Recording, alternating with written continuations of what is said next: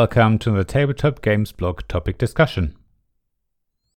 Right to reply. I love writing reviews, even though that was never the intention with the blog when I first started. I've now written over 135 reviews, which is amazing, given it was something I only started doing once the blog had already been going for a while. There are a lot of things I learned over the years when it comes to writing about board games, but what I knew from the start was that reviews are always just an opinion. Opinions vary from person to person, so chances are that someone reading one of my reviews will disagree with me. Their opinion of the game will be different, and in this article, I want to talk about how my opinion might be perceived by others. This article was inspired by We're Not Wizards. Let me start by saying that every article on my blog has a comment section. It might be all the way at the bottom of the page, and I still haven't worked out how to change that yet, but it's there. I always invite people to leave a comment and let me know their thoughts. That's especially true for my topic discussion articles, but also for reviews. I want to hear if people had a similar experience to the one I've had, or if they feel completely differently to me. Maybe I missed something in the rules or misunderstood something. Every comment is welcome as long as it's friendly and constructive. Abusive or hateful comments are not tolerated, but that goes without saying. So, even though most comments I get are in response to one of my topic discussion pieces, probably because they are more food for thought and maybe inspire people more to share their ideas and experiences with me, I do sometimes get comments on my reviews. As I say, people are welcome to disagree with my opinion of a game. Just because I really love a particular game doesn't mean everyone will. And not even every regular reader of my blog who might be more aligned with my taste in games. It's great to hear that someone had a really bad experience with a game that I really enjoy. It's even better to hear why their experience was so different to mine.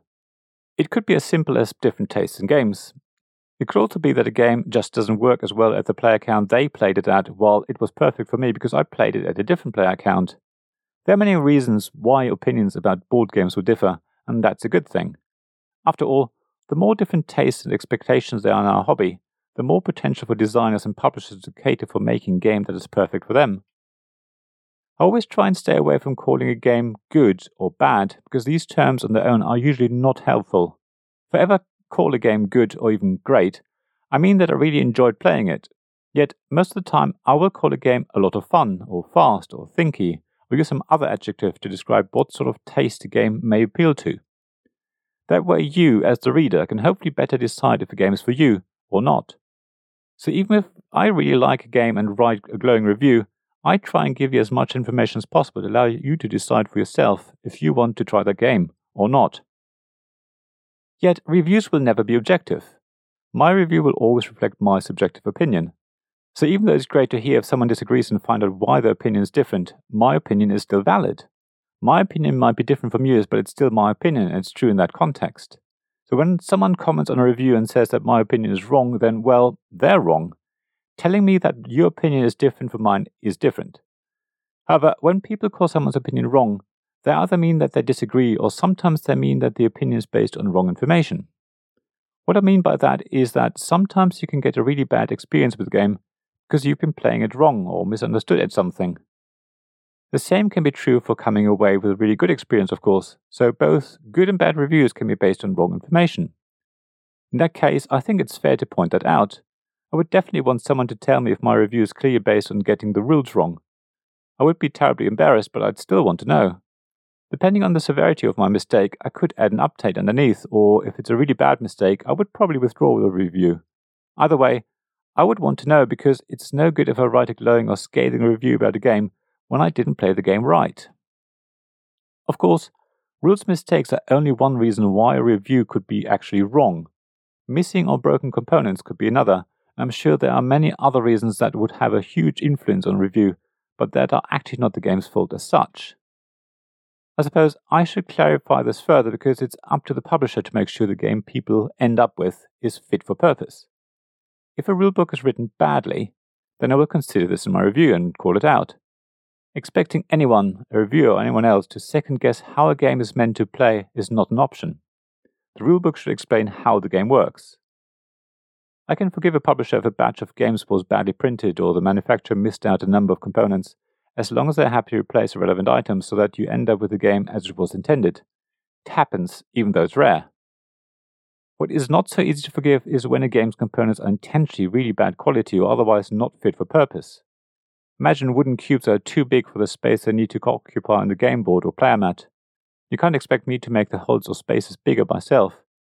If that was done to save time and money, then that's really bad. Again, mistakes happen, but intentionally producing a game that just doesn't work is a different thing.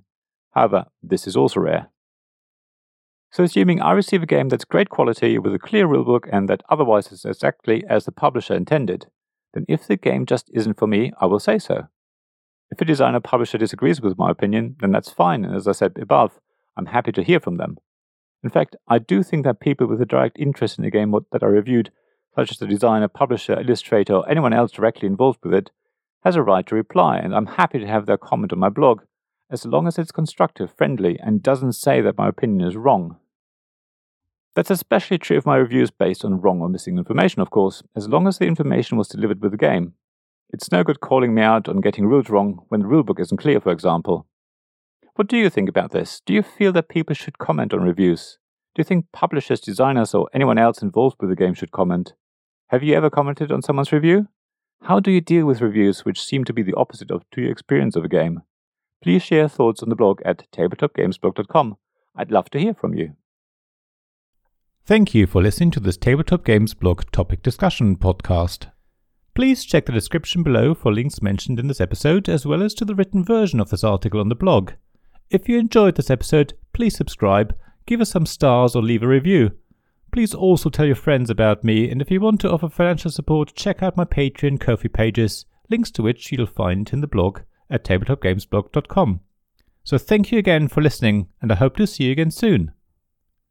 This podcast was made possible by the generous help of my Patreon supporters.